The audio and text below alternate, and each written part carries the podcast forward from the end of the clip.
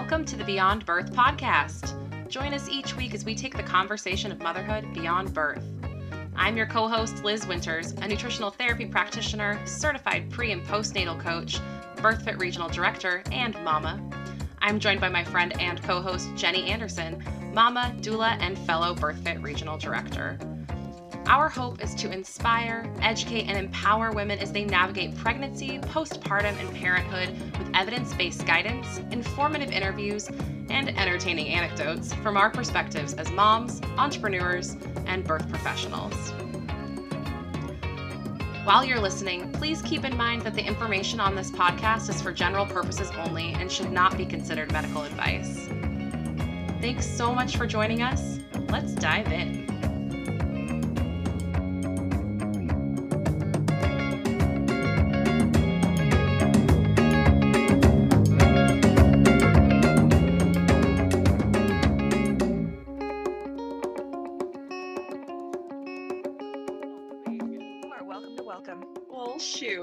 Should I do it right now? Please. Oh my gosh. Well, welcome to the Beyond Birth podcast. I realize that we don't actually have to introduce ourselves because we have that pre recorded intro that introduces us every single time. Oh gosh. Things we don't think about. But that's we're okay. catching on. Mm-hmm. Mm-hmm. Mm-hmm. Newbies. Mm-hmm. But we're real fun. we are, it's true. it's totally true. Um, so today, Jenny, we're talking about building a birth team right? Building that birth team. Yes. Yeah. Be having um, a, an active role in building our birth team. Right, right. Because I think it's come up in a couple episodes about how we really can't and shouldn't just rely solely on our midwife and our OB during pregnancy to be kind of that sole support system. So, who else should we be talking to and working with, and how do we find them? And yes, all of those fun things. Yes, all of those kind of factors. Know what we didn't know when we were first having babies. All the babies. Yeah. Yeah. Okay. So I'm gonna icebreaker this. You're gonna icebreaker this. I'm gonna icebreaker this. Throwing that ice your way, you're gonna break it. Boom. Um, this is going back to Liz's brawn, by the way. She's real strong, you guys. If you could sit on a bench in a beautiful woods, who would you like sitting next to you on the bench and why? And exclude immediate family members as obvious choices. That's really deep. I think it gets real tricky when we when we eliminate immediate family members. You're like, whoa, okay. Hey, this is like really heavy. Mm-hmm. Hmm. Because it's not like who would you take to a concert. It's like you're in the most beautiful woods you could possibly imagine. There. And who would I want to be sitting with? Yeah. I think. Who's keeping the peace with you? Who's keeping the peace?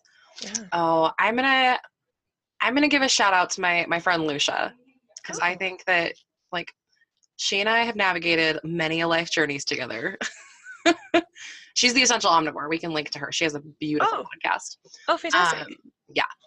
But she's just, you know, she's really just a good human to be around. And I enjoy her company. So that's probably who I would choose if I have to exclude immediate family. She's kind of like immediate family, but right. Right.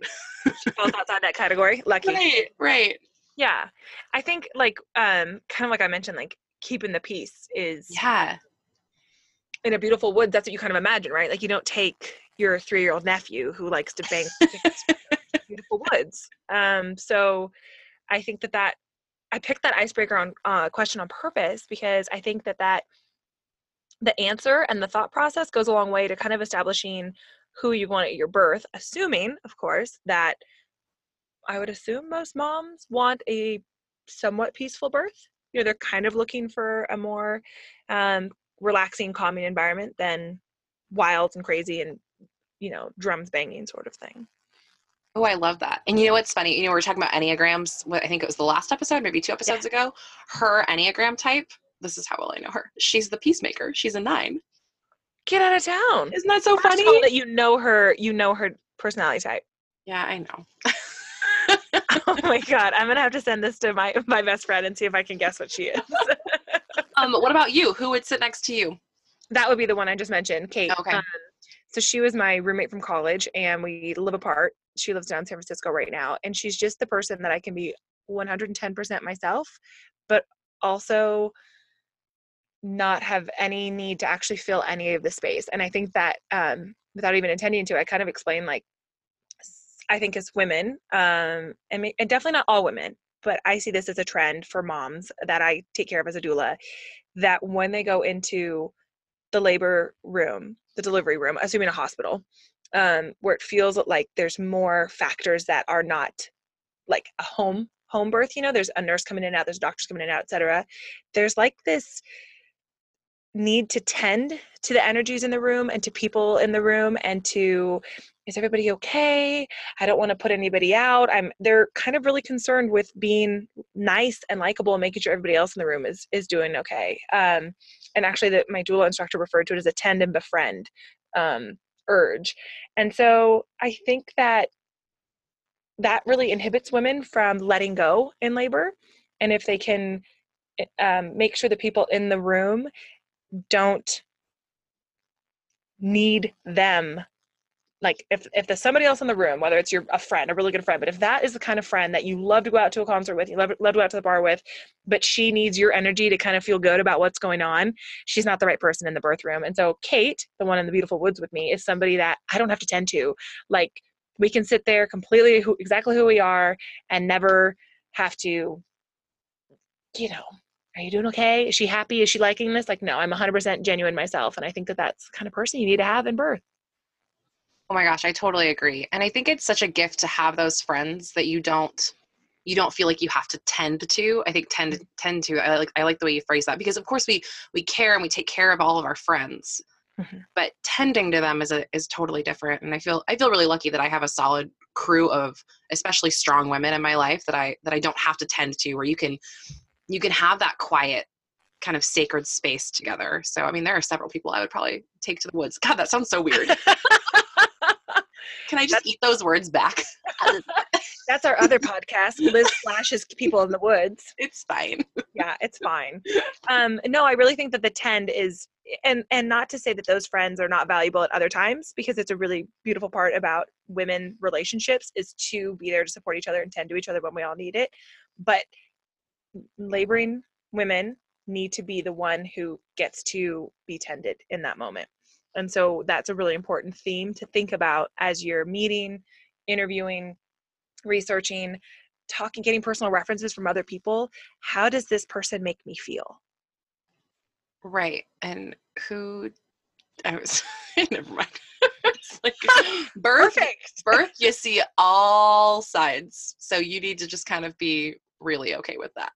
really okay. Well, have really? you ever heard the analogy of? Um, I think it was a. I mean, it's basically like a dear Abby letter where the pregnant woman said, uh, you know, dear Abby, my my husband's mother wants to be at the birth, and he's really encouraging this. And do you think that that's that's okay? And Abby replied with, sure. Tell your husband to lie spread eagle, naked, and do a bowel movement in front of your parents and if he's cool doing that, then yes, his mama can come watch you do it. it oh my god.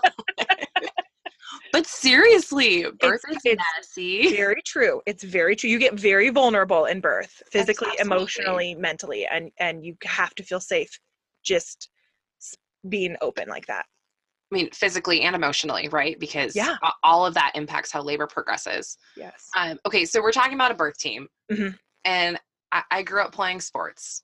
Yes. So I was I was a volleyball player too. I'm not nearly as good as you, I imagine, but I was a really good. Never seen me play. You have no idea. we should play together sometime. But I'm, I'm feel like we should establish some uh, levels. but I'm thinking when I think birth team, I can't help but think of like like your cheerleaders and your coach and you're like people cheering you on and so let's maybe talk about you know the similarities and the differences and like what what actually a birth team might be yeah, for sure. I think if you follow any professional athlete um, on any sort of social media these days, they, be, they become really transparent that it takes a team to make them operate and that their team is not just my agent, my coach, and my teammates. They get really specific that, no, I have a, a mental health therapist, I have a body work therapist, I have a nutritionist who works with me i have a meal delivery kit i have like they get really specific that that every part of their uh, life that contributes to them being an athlete needs support. And I think that if we compare that circle of support for the athlete to a mom's circle of support for her I'm going to say event, but I'm probably going to regret using that word. But for her event, I think then what we recognize is, is this is not mom being demanding. This is not a mom being uh, spoiled. This this is achieving a community goal of wellness for the mom and wellness for the baby, and a a happy outcome for both. So uh, yeah, I love that analogy. I think it's so smart and to really understand that I think when we're looking at anybody's success, like you and I were just talking before we started recording about about business and being a small business owner and how it's it's kind of daunting, right? But that none of us do this alone, right? And in the same way, like like motherhood shouldn't be done alone. Any any portion of it, pregnancy, postpartum, it, you're never you're never having to do that alone. And so you build up this team or the support system around you um, and so we call it a birth team when you're talking about the actual labor and delivery event. But um, I'm curious, who did you have on your birth teams, and did they change pregnancy to pregnancy? I'm going to tell you about that in just a second, but to back oh, it up, do you yes. define a birth team as somebody that just handles the actual birth, or do you cover kind of that pregnancy to um, immediate postpartum also? Because that's kind of how I how I envision it. So definitely, let's make sure we're talking about the same thing. Yeah. So I I, I agree. I would call it like pregnancy into that immediate time postpartum. Gotcha. Um, so for my birth team, it was um, it was very shallow. I did not do my research. Um, and I'm I'm I wouldn't say I'm embarrassed to say that, but I definitely uh, wish I had done differently, knowing now what I know. And so I'm hoping that this information gets to some people who might be able to learn from that that um, just lack of information at the time. So in my journey of being pregnant with i'm trying to think of with my first pregnancy i had an ob i had an ever rotating uh, office staff which drove me crazy um, i did not see a chiropractor i had you know i did have a, a quite a number of yoga teachers that helped me both with uh, physically staying in my body and moving my body but also it was kind of like meditation and motion and that was really nice so that was more of that of that mindset piece and i did not have a doula i had my husband and my mom and um, they were lovely, but not doulas. And that was that was it for me for for for pregnancy and postpartum. And with Grace, it was basically the same, but with one less fitness trainer, so a little bit less movement. So not very robust. Not very robust. Um, so you had fewer people for your for your for Grace's birth than so, for your for Mac's birth the the people in the room are basically the same. Oh, okay. Um, actually, I take that back. Grace's was nurse, doctor, mom, husband. Mm-hmm. Um, my older Mac was nurse, day shift nurse, night shift nurse because they were on a transition, doctor, mom, husband, and three NICU nurses and the charge nurse because Mac had had some um, heartbeat decelerations. So it was a whole party and i didn't know it any different. I'm like oh there's half the the floor staff is in here. Yeah so so grace's with four people felt incredibly intimate. Right and so th- those are those are all the people that were at your birth but what about postpartum? Did you have any support team there no, no. I was convinced that I needed to hole up and do it myself.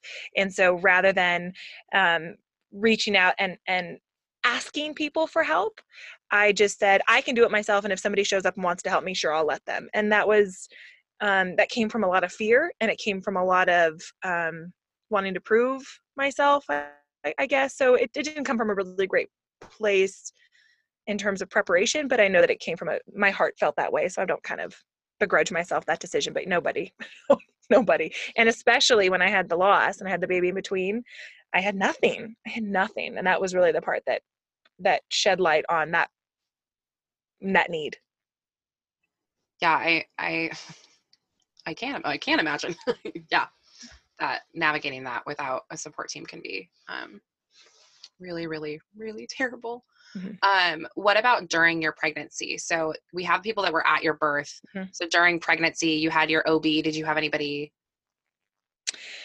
um, not not really. Not I mean, I didn't see so I mean we could talk about I guess some of the different kind of people that that people see, some of the different kind of professionals that people see. Um, so I had originally wanted a midwife And at some point, I'll tell you my whole journey story of, of being a mama and birth and such. But I had wanted a midwife and high risked out of midwifery care.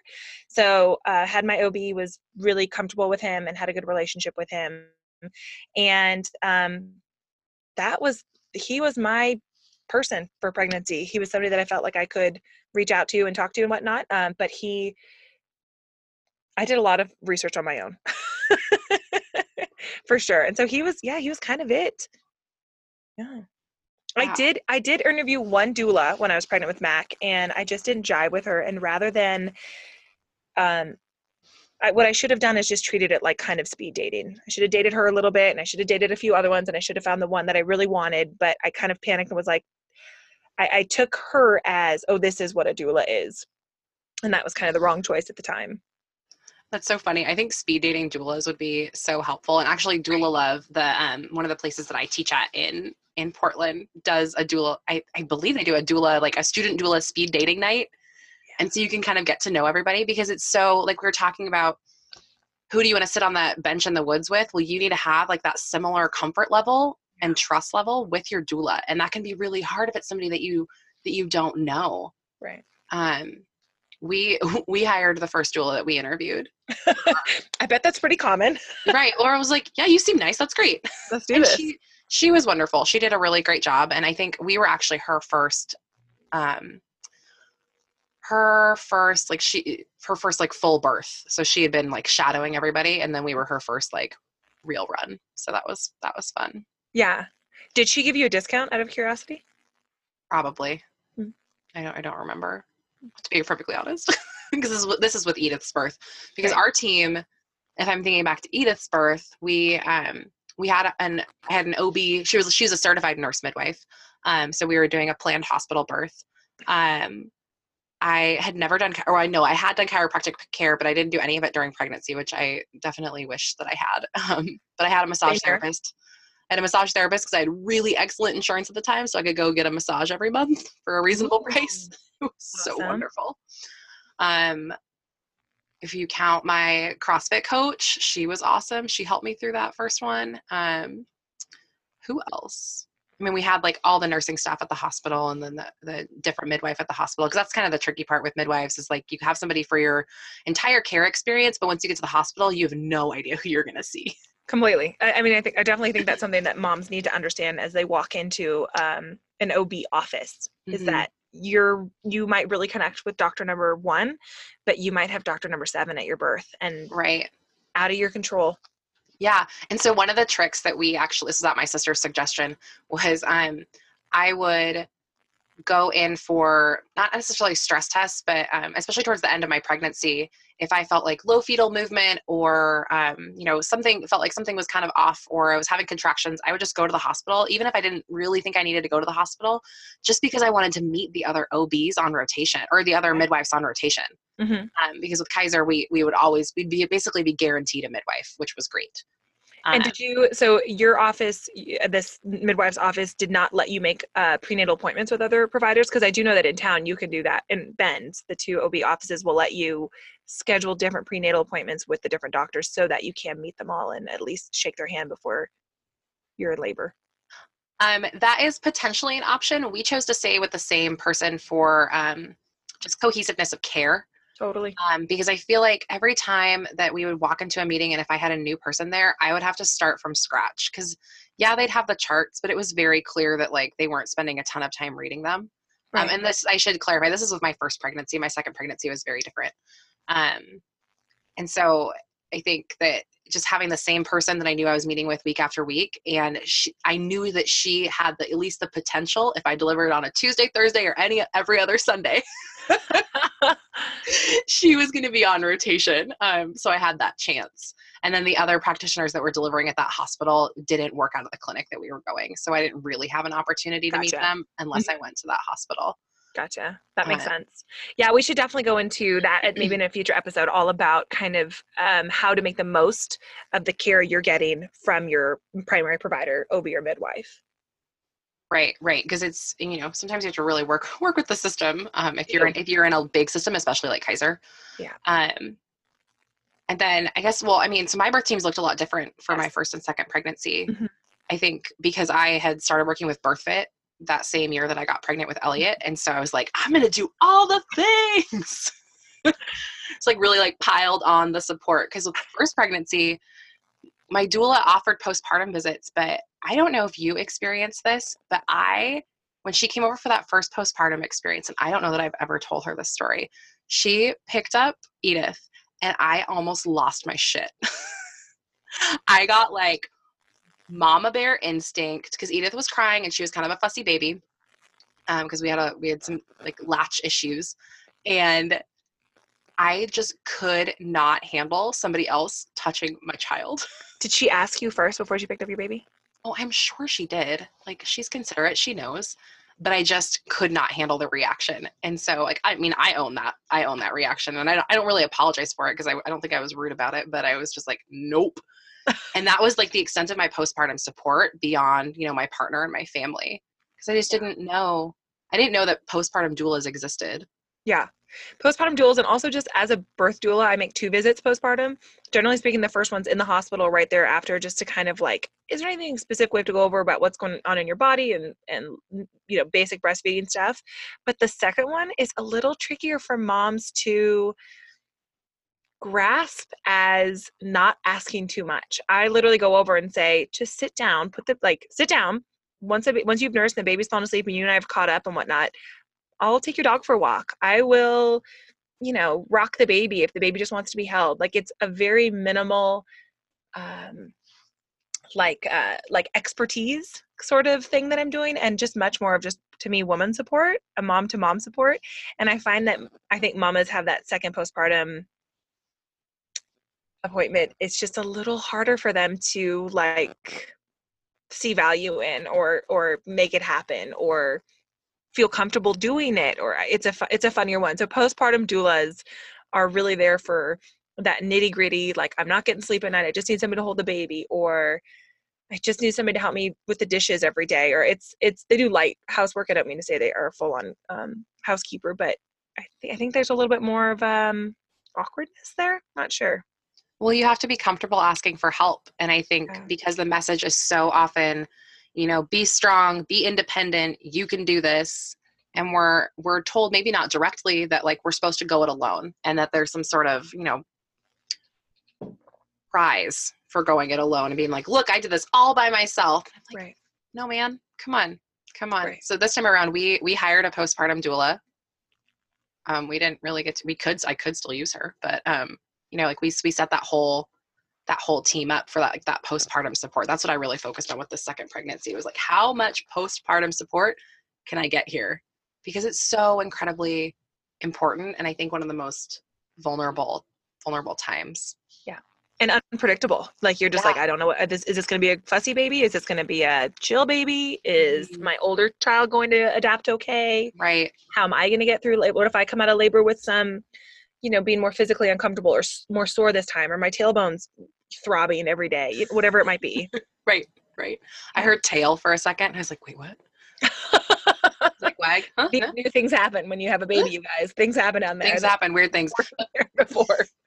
But i guess i think just from sharing our own experience it sounds like, like birth teams can really look different for everyone. Yes you know, i think we're going to go into you know potential members of a birth team but it doesn't mean you have to have all 50 of these people. We don't actually have 50 on this list, but like you don't have to have all of these people on your list, but it's really kind of assembling like a really solid crew to make sure that you're, you know, physical, spiritual, emotional, and, you know, just life needs are met during this really kind of vulnerable time, you know, that is fully pregnancy, post and birth and postpartum, like those kind of three stages.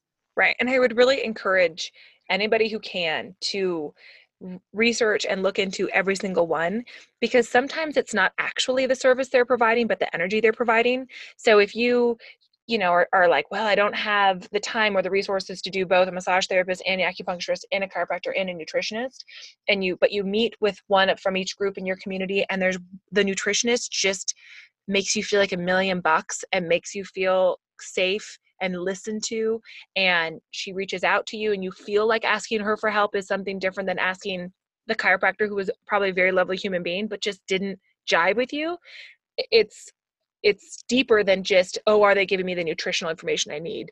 Or are they making me feel supported? So finding the person in your community that makes you feel supported.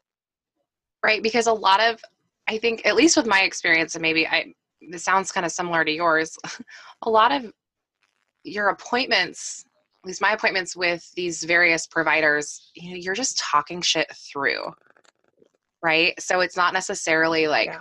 the act of getting adjusted or getting a massage or talking about you know ways to optimize your fuel through pregnancy. It's really like feeling like you're heard and supported and who can provide that for you? And that like the weird things that you come up with when you're pregnant or postpartum that you are are feeling unjudged when you bring them up. Like i'm gonna ask a really weird question. Never mind never mind never mind i can't i just can't he's i just he won't you know i don't feel comfortable doing it. I i, I think that there are people out there that will let mamas feel yeah i'm totally gonna ask jenny this you know or i'm totally gonna ask my new my nutritionist or my chiropractor this so finding those people.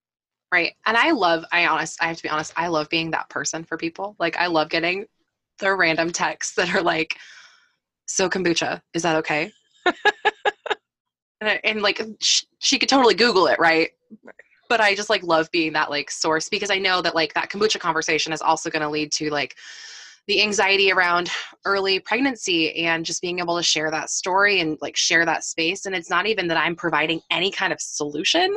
It's just that listening ear and like sending that out into the universe and knowing that somebody else on the other end cares and is listening yeah. Oh, and I'm sure we all had those that person. I had a very good friend um, when I was pregnant, and she was pregnant also. And we would ask each other the questions that again we could have found on Google, but having the other person tell you like, no, that makes total sense. Just do that. Felt you felt like you weren't in charge 100% of your own crazed mind or you know kind of like i'm not sure am i oh my god i don't know which which article to read that's that's right and so yeah just finding those people to to bounce ideas off of to feel like you can just communicate and ask is so lovely and i also love those phone calls and text messages and i'm frequently introducing myself as tmi jenny so that i hope that people overshare with me because i feel like like no tell me the full truth i need the full truth not just don't sugarcoat it give me everything so I love that. Right. I like the text messages. You won't believe I just vomited all over the parking lot. And I'm like, oh, morning sickness. I hear you. I hear you. Yeah, so rough. What about looping it back to the birth team or who you would like to sit on that bench with in the woods? I love that you chose that for our icebreaker, by the way. I think Thank you. Said it's such a good theme. Who are who are our potential members of a birth team? I know you and I have mentioned a few, like your OB, mm-hmm. midwife, etc. But maybe mm-hmm. we can go through. Let's do it. a little list here. Yeah. Go ahead. Oh, okay. I'm gonna start. Well, I mean, your spouse sure. and partner is is kind of a guarantee, right? Or I mean, maybe not a guarantee. Like your the non-birthing partner is is a hope, right? It, and it's not even there for everybody. And so recognizing that if you don't have that person, like I like to always clarify that a doula does not take the place of a spouse or partner. So whether or not you have a spouse or partner that or non-birthing partner having a doula is a totally separate role to fill if you if you have a really supportive spouse or partner the doula is still very helpful but i know a lot of people opt just to go with their spouse or partner. I would say that if you don't have a spouse or partner who feels like they will be 100% comfortable in the room or even able to attend the birth or um, any of those factors that that's possibly another reason to have that constant support person that is a doula. So we don't even have to, you know, I don't, I don't mean to put my assumption that every partner is going to be able to, right, um, be there.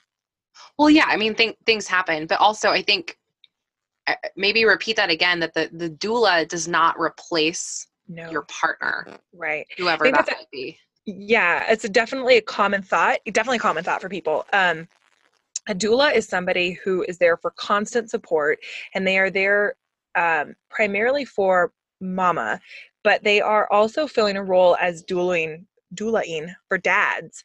You know, dads have fears going into births. Dads have questions going into births. Dads have um, they they want to feel they want to understand better, and a doula can fill all of those those ways. And I like to tell my doula clients like, in the moment that that baby is put on your chest after you've delivered, I don't need you to look in my eyes and gaze lovingly. Like, I need you to look into your partner's eyes and gaze lovingly. So I'm not going to be up by your face, super close.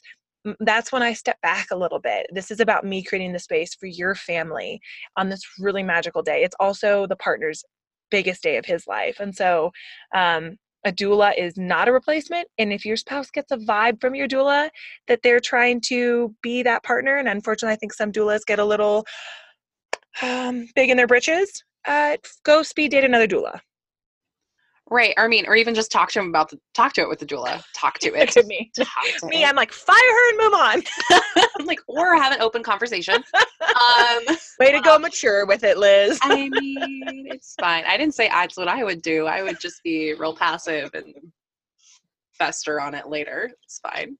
Yeah. And it's also important to remember that the spouse knows the birthing mama. The the doula like in a way that the doula doesn't know. And so that is I feel like their most beneficial part as a birth team is is recognizing like mm, when she bites that lip or she's tensed up or she I can tell by the way she's looking she's scared or any of those things. That's incredibly valuable to the rest of the team. Right. And well, and your doula hopefully is somebody that you would be meeting with through pregnancy so they can get to know you and some of those cues, obviously not as well as your partner, um, but they can start to pick up on that. And also, I think, like we talked about in the last episode, sharing that love language or like that the way you best receive support can be really, really valuable for, I guess, the success of your birth team, right? Does that make sense? Completely, completely. Let like I always picture the Jerry Maguire movie of help me help you. you know, help them help you in this situation. Be really clear and be really um, provide them with all the information they could possibly need to be really successful. I'm record we're recording at my office today and I'm in a different spot. I just sorry, this is a total tangent. But Okay. they're like mopping the floors right outside the booth right now. And I'm like, "It- it's one o'clock in the like why? It's Why? an, au- it's an awkward time. okay. Well, sorry if you can hear that. It's mostly just distracting me. I highly I highly doubt anybody can hear it. But I can't hear anything at all. Oh, good. That's Yeah. yeah. It's fine. I'm not freaking uh, out. No, no, you're Anyway. not. So let me dive into briefly the the various options for a primary care provider in birth. Um, so we can have an OB, a midwife, or a family physician. Family physicians actually have uh, birthing privileges at various hospitals, um, and definitely in the state of Oregon.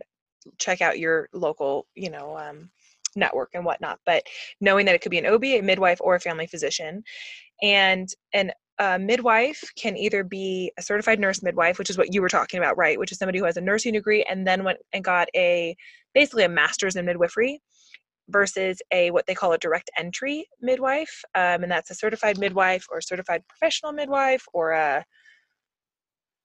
I don't even want to say licensed midwife because that might be the wrong term, but that's anything other than a certified nurse midwife is going to be a, what you would call direct entry. So they do not have a nurse's degree, but they have this um, training in midwifery. That also technically is what you would call a traditional midwife. Um, that is just somebody who never got any official schooling, but perhaps um, what's word I'm looking for? I want to say intern. I don't mean intern. That's the word, you know, like a apprenticed, apprenticed with a midwife for years and years and years and years and years. And you might see that more like in um, in cultures that have embraced a more um, like a, midwifery care model kind of in their culture, maybe a little bit more. And then you can give birth at your um, at your house, at a birth center, at a hospital, and where you choose to birth will affect what providers you can use and vice versa. What provider you choose to use will affect where you can give birth. So recognizing that an ob is very very very very unlikely to um, go to your home. I think there's one in california i know of. And um, vice versa not all midwives are allowed into hospital settings to support birth so recognizing that that relationship And it's really important, I think, if you are planning on doing like a birth center birth with a midwife, to ask what hospital they have privileges at. Mhm. Because in case something goes wrong, right? Because we're always planning, we're not focusing on the negative, the potential negative outcomes, but we're always planning for all birth scenarios. And there are several scenarios where you may need to be transferred for health of you, for health of baby, et cetera, to your local hospital. Mhm. And you need to know if your birth team that you've assembled can come with you and if they have a good working relationship. right and um, most often the top reason for transfer from a birth center to the hospital do you know what that is I believe it's um isn't it maternal exhaustion? Yeah. Yeah. So it's not that something went terribly wrong. It's it's that mama said I would like an epidural and I would like some some pain relief because I'm tired and Yeah. Yeah. Um so it's another reason that it's not that the OB has to jump in in that situation. if you find a midwife who does have privileges at the hospital, she can still be your care provider while you have the anesthesiologist present also. So that's a really nice thing. And unfortunately, in Bend, none of our um, midwives that have a birth center or do home births have privileges at the hospital, so they can only act as a doula once they walk through those doors. They have good working relationships with the hospitals. Some of them, we have one hospital, and some of them do, and some of them don't. I would say the vast majority do. Um, but in the past, let's say 10 years, there have been a few instances where there's been some pushback on each side, and the birth world in Bend is actively working to repair those those um, channels of trust and communication. Yeah. So I think that's super important. That was one of the reasons why we chose this last time to work with. Um, we worked with Alma Midwifery in Portland because they had such a good relationship with Legacy Emanuel, which was our hospital of choice. And so we weren't sure if we were going to do a hospital birth or a birth center birth with this with Elliot. And um, I'm really thankful that we worked with Alma, and I'm really thankful that they had a good relationship with Legacy because we ended up having to deliver at Legacy. But even through that care and then all of the um, you know postpartum after visits that we did with legacy they're like they were you know singing alma's praises and like how wonderful they are to work with as midwives and i think just building that collaborative birth environment birth professional environment is is really awesome because it's just Yeah. Everyone wins yeah, and that keeps you at peace because you're not worried that there might be some disagreement that you have to, you know, I have to resolve this so that everybody works together for my best interest. No, you you know that kind of you have that feeling deep in your heart, and that's what's important during birth. Um, so yeah, so doula, and so finding um, a doula in your community, I think that probably the best way. There's a couple good ways. I think referrals, personal referrals, just asking around is a really wonderful way to get people that you know to give you their opinion because now you know oh, okay i, I kind of get this you know maybe susie is a real type a person and she just loved her doula named becky. And you're like yeah but i'm not type a. I might not like becky. I'll meet becky but uh, that maybe isn't the right person for me. And so that's kind of a nice filter. Um, your ob might have a recommendation your midwife might have a recommendation and um, doulamatch.com is a website that you can jump on and find doulas in your zip code radius and they definitely have testimonials and information on them. So that's a nice. I think that's probably the best online resource. that's really cool and a lot of if you look in um like your local city like i know portland has a few of them there are lots of doulas work often in collectives um, and so you can like with doula love in portland um, they'll do a like a matchmaker test so you'll talk about you know your style you know how you like to communicate and we like when we were doing our matchmaker for our postpartum doula i was like i'm really sarcastic and i need somebody who can kind of keep up with that Love know, that. And so i'm not super woo like i need like that kind of like that we can like shoot the shit right? And we'll also handle our crazy dogs. So like just understanding that you know there's a lot more that goes into it. Um so you know, learning how to match or how, having the resources to match i guess is helpful. Yeah, and actually, Wendy at Doula Love is the one that um, kind of told me to encourage clients to find to to search within themselves to find the personality that they want on their birth team. Is it sister, mother, grandmother, or friend? Um, what energy? i love that Yeah, and that really helps um, whittle that down. well, let- let's find the best person for you, uh, the best vibe, that best that energy that you're looking for from that person. So that's another thing to think about. that's a really cool I, I i saw this in the notes your sister mother and i was like oh yeah if your sister is a doula that'd be really cool i was like no no no got it the energy behind it that's so smart because all of those roles are so very different That's awesome. We should have Wendy on the show, by the way. It sounds lovely. Okay. Um, and the other, my other last note on the doula was to consider if you were going to do a home birth and you have older siblings. You you don't have older siblings. You're you already have older children.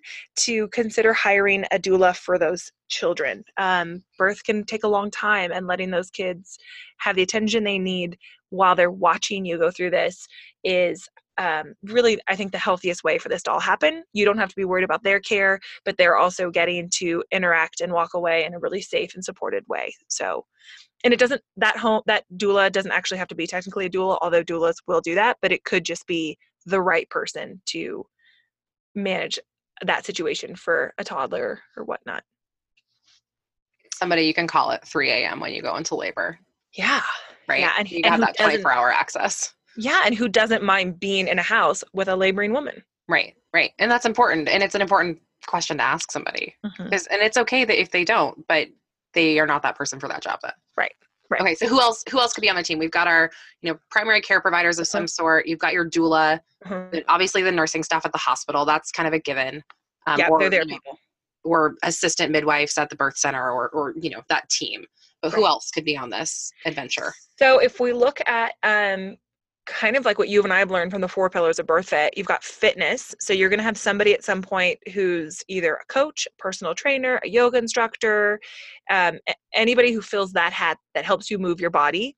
They're on your birth team. They need to be aware of how you should be moving in context of whatever they teach, and they need to be encouraging you to find the other resources to fill whatever information they don't have. Again, we always want to make sure that these people that you're working with, or that we're working with, excuse me, are uh, not egotistical.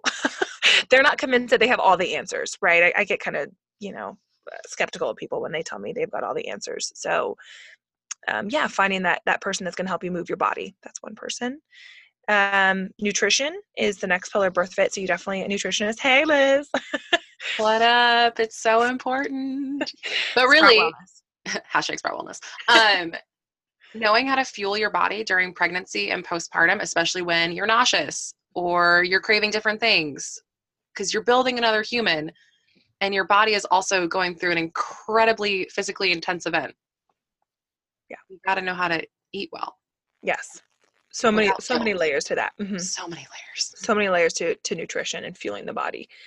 Um, then we can talk about body work uh, professionals, so massage therapist, acupuncturist, chiropractor. Um, I have cranial sacral on there. Sometimes that's more particularly for a baby, but having that as part of your birth team because postpartum baby needs some attention also is really important.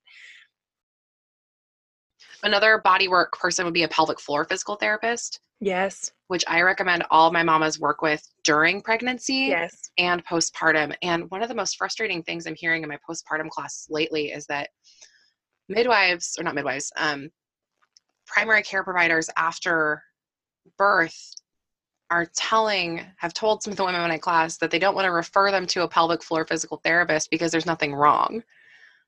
Well, What? nothing has to be wrong for you to go see a pelvic floor PT. You've gone through an incredibly physically taxing event, regardless of how that baby came out cesarean or vaginal birth, medicated or unmedicated. Um, your pelvic floor has gone through a substantial amount amount and so you know that rehab or at least assessment a pelvic floor pt that will do an internal assessment is really important Mhm. I just was actually listening to something where they were talking about, and I know we could talk about PT physical therapy or public floor physical therapy, sorry, um, in depth at some other time. But the way that we have mama's birth nowadays is actually increasing a need for a pelvic floor physical therapist. We they're on their backs. There's more use of epidural. They're doing more forced pushing. There's there's just a lot of things that the pelvic floor is not functionally not working as as its as its functional best, I guess you would say.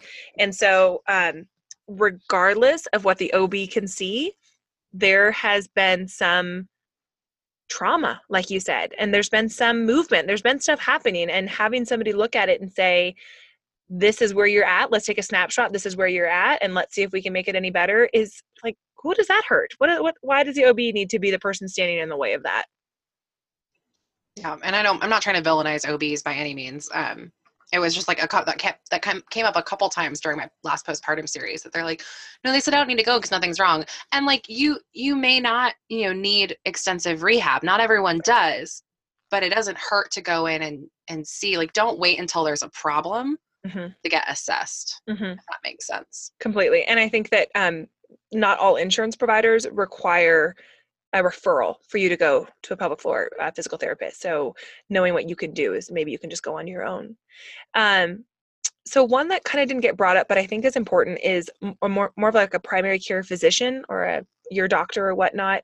Um, some people just don't have that before they get pregnant and having that person that you can talk to about hormone levels and just general women's health um, ideally before you get pregnant ideally while you're pregnant ideally postpartum. I mean just wherever you're at just go. That's a, that's a good time to find that person.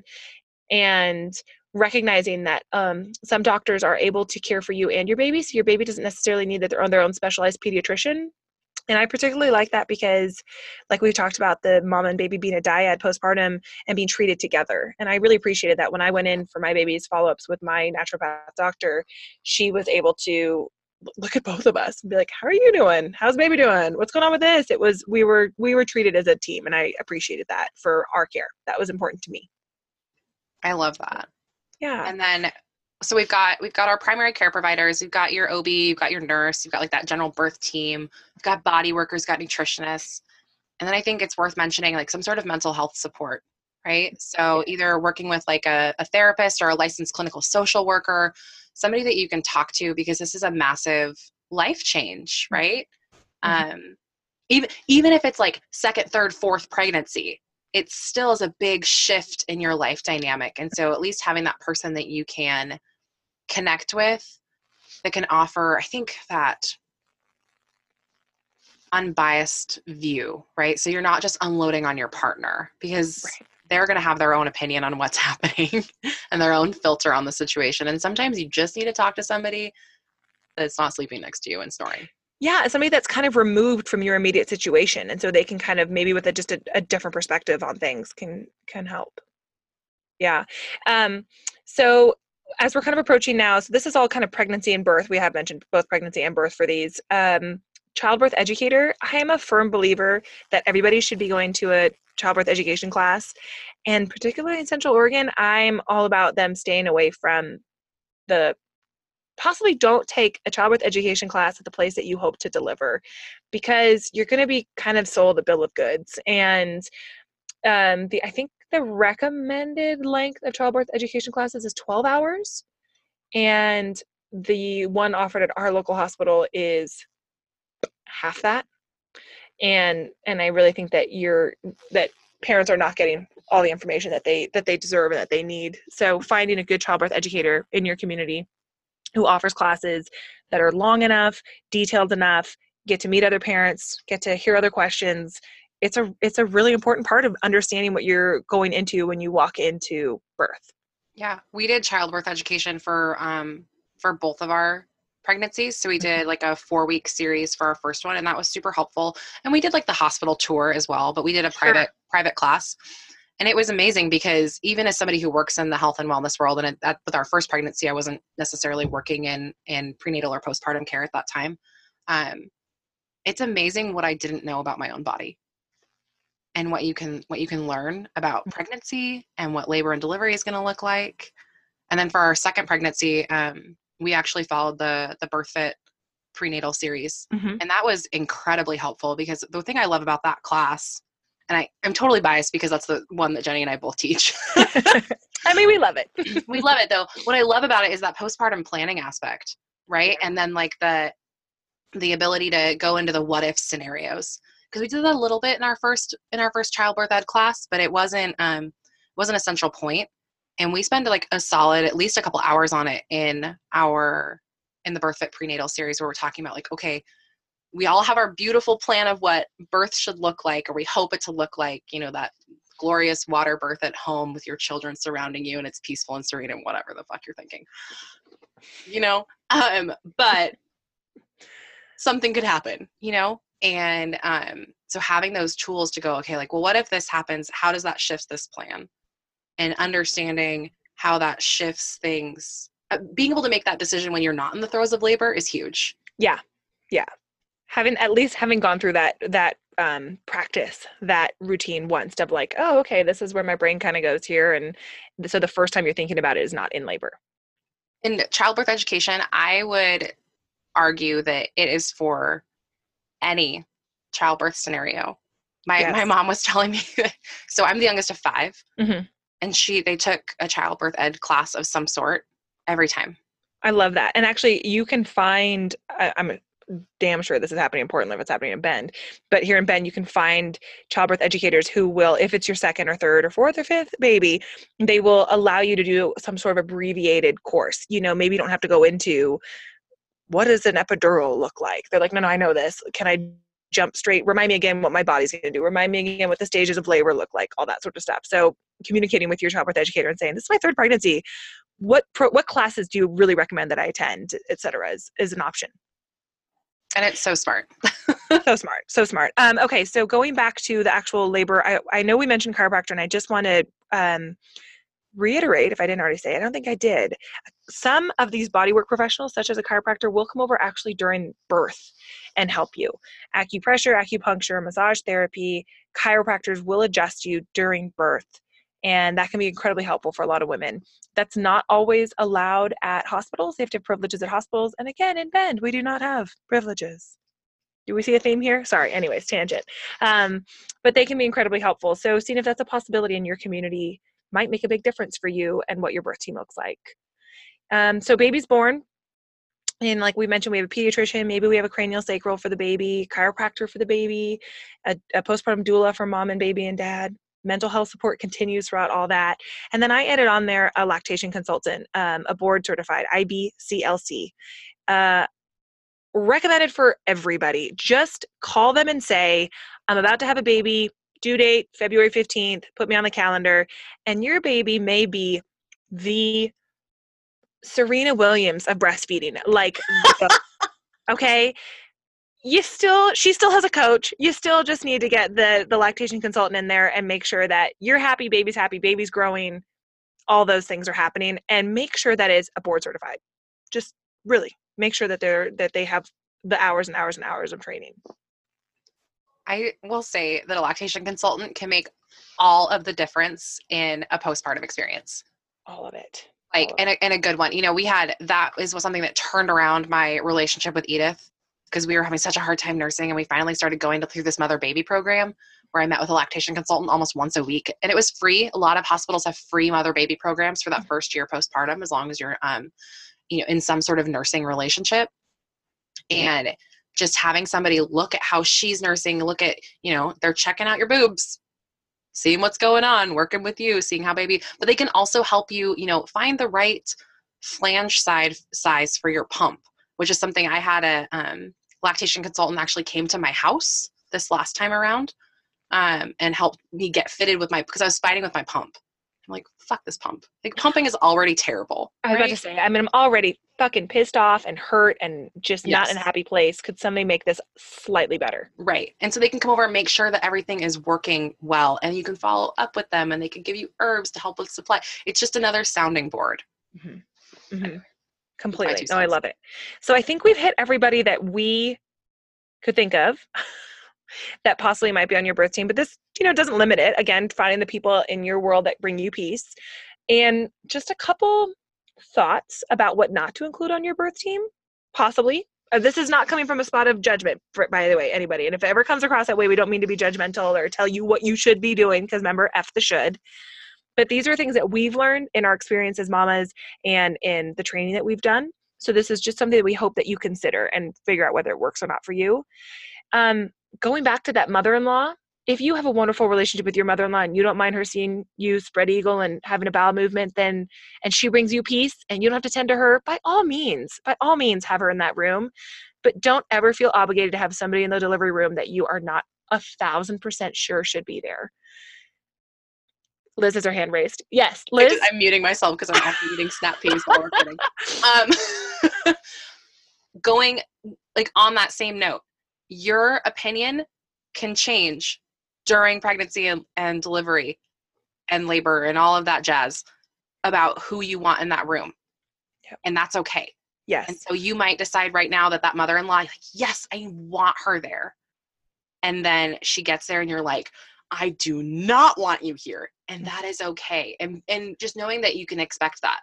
Yeah, and that actually brings up a good point that we didn't mention about the provider is you can change your OB in the 11th hour. I mean, not in the 11th hour of labor. I'm saying week 37, go for it. Change it. If that person is no longer serving your needs, all of a sudden he's he or she has told you that they're going to be on vacation and then that just throws in a which they're allowed to go on vacation by all means, but don't feel that all of a sudden, well, now I'm in a situation I don't want to be in, but I feel uncomfortable asking somebody to change that or I'm supposed to be committed. Nope.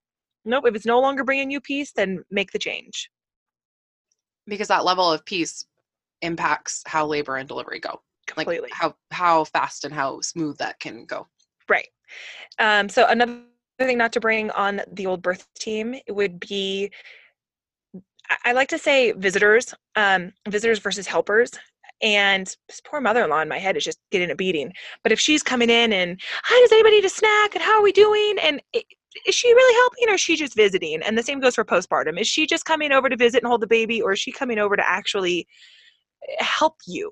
And maybe that is holding the baby, but you're not obligated to accept visitors because visitors want to come you are encouraged to find helpers and using the term helper as opposed to visitors. Oh, we're not accepting visitors, but you can come over and help at this time. Or, you know, asking for help, which I know is not always comfortable, especially I, I struggle with that.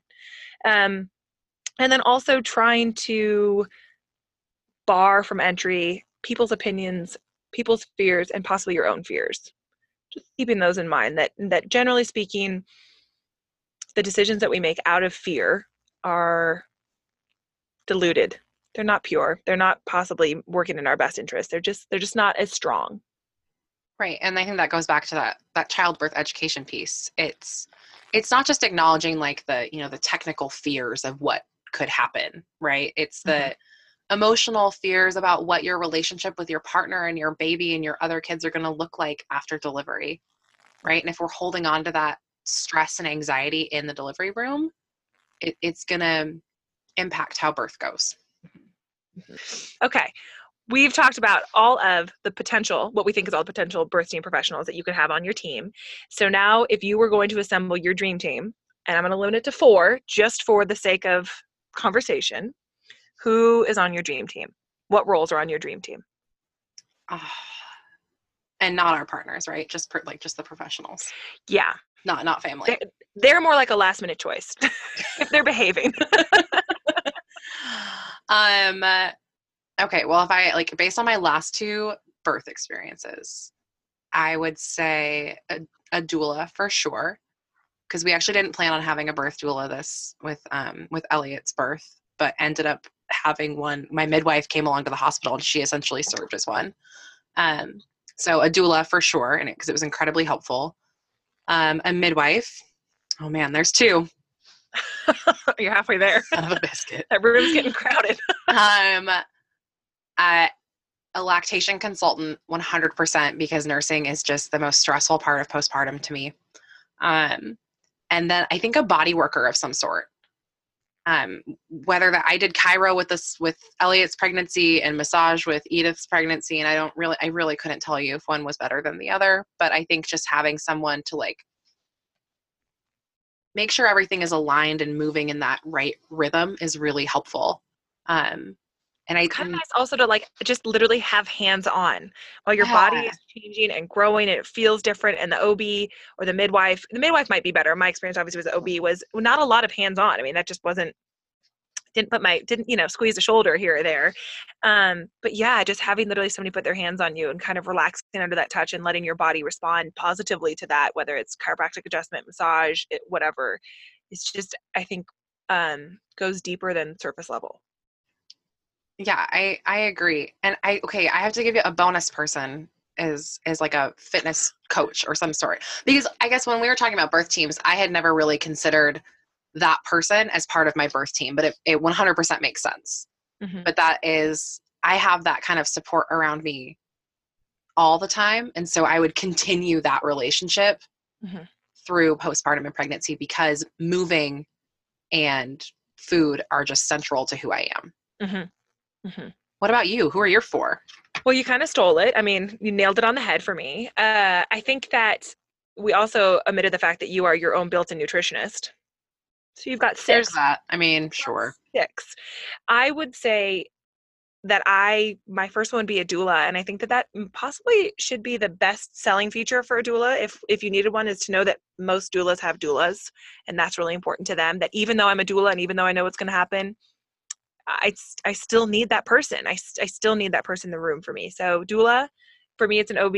I'm high risk out of midwifery, so gonna need him in the room my lactation consultant for sure both my girls were tongue tied in some sort and struggled with nursing and so even though i feel like i've become more knowledgeable and i could do better every pregnancy and every baby i still want them i still need them i need them and the body worker for sure and if i had my two uh, subs it would be a coach and probably nutritionist. But that's just because I would call you and talk to you about all sorts of different things that might be nutrition. Yeah, you're kind of like mental health too. I mean, actually, I should mention that is that I go to therapy on a regular basis, so that is a built-in part of my birth team is is mental health, uh, just like Right. your coaching. uh, Yeah. uh, would be so. So mental health is my one of my main subs. I love that. Um, so I know we've mentioned a ton of people and it can be kind of overwhelming, right? I mean, I'm sure if somebody's listening to this and they're newly pregnant, they're like, how many, what the hell are these women thinking? Mm-hmm. Um, and so to make it a little bit easier, um, we've put together a little birth team checklist and it's going to be a little free download and it'll have a short description of all of these fun people Cool. um, and a little space to write a name uh, for your birth team. So you can download it and it'll be available in the show notes and ready Yeah. and rocking and rolling. Yeah. Yeah. Take some notes. Date date some people. Let's do some speed dating, some everybody. people. And know that there's there's no wrong way to assemble a birth team, right? It's going to look different for everyone. And and the individual so even though you and your sister had a doula they're not going to be the same person because they're not filling the same role because you guys are different people so not comparing yourself oh there's a cool person to pick well like well susie didn't have a good experience with dr jones well that doesn't mean you might not have a really wonderful connection with dr jones so being able to feel empowered to make your own decision and finding people like a BirthFit regional director who are familiar with a lot of these birth team providers can really help you get um, facts and not kind of diluted with personal opinion and personal preferences. Right. Right. Awesome. I kind of I kind of want a birth team for like the rest of my life. I know. Like, can I just have these people well, a weekly? I mean, Jenny, po- postpartum is forever, right? So true. That is So so, true. true. So we can just have these people. I kind of want the entourage though. Like The whole just, like, group. the whole group. Well, I just like want the like I would see somebody there at my beck and call. Not quite like servitude, but I mean just to be like, you know what, I need a massage. I'm gonna call somebody and I'm gonna get in today, right now. Or just to have a nice assistant that would schedule that for me. Those are my life goals. Just fun fact. But I think it's a good point, Liz, is that once we have this support, we recognize that it has a value deeper than just pregnancy and birth. right. I started to see a chiro- chiropractor and now I see one regularly. And yeah, I'm in postpartum. Postpartum lasts forever. But at this point, it's more about just what feels good to my body and what supports my life. right. And I, I think that maybe that kind of speaks deeper to providing ourselves with the the resources that we truly deserve. Yeah, I think pregnancy is this wonderful like gateway to accepting more help and accepting more like all of these things are really just supportive self-care, mm-hmm. right? Um, you know, if I had my way, everyone would have, you know, a coach and a nutritionist and like a primary care provider of some sort and, you know, working with some sort of body worker and and, and then, you know, bringing on these other auxiliary support people when appropriate. Somebody comes But- over just to tell you how great your boobs look. I mean, you know what? We could all use that sometimes, Jenny, you have perfect nursing boobs. Oh, per- thank you. I needed to hear that today. right? this shield fits you beautifully. Yeah. I have never seen a better bumper. Thank you. God, you know, it's just born this way. God, I'm just blessed. Hashtag blessed. Flawless.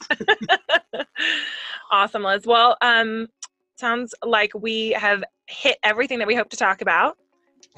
Hopefully. I feel like, and then some. And God, then we really, some, we got, we're gonna keep trimming this baby down. Nope. Still hit that hour mark on the dot. And now Well- we're to find some stuff to. Yeah, we're just really thorough. We're really thorough, Mama. Mhm. Well, my friend, I'll talk to you later. Sounds great. Yay. Hey, bye, everybody.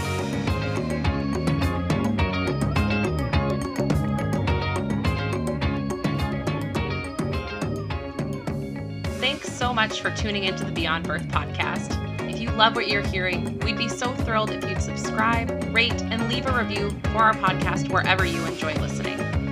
Until next time,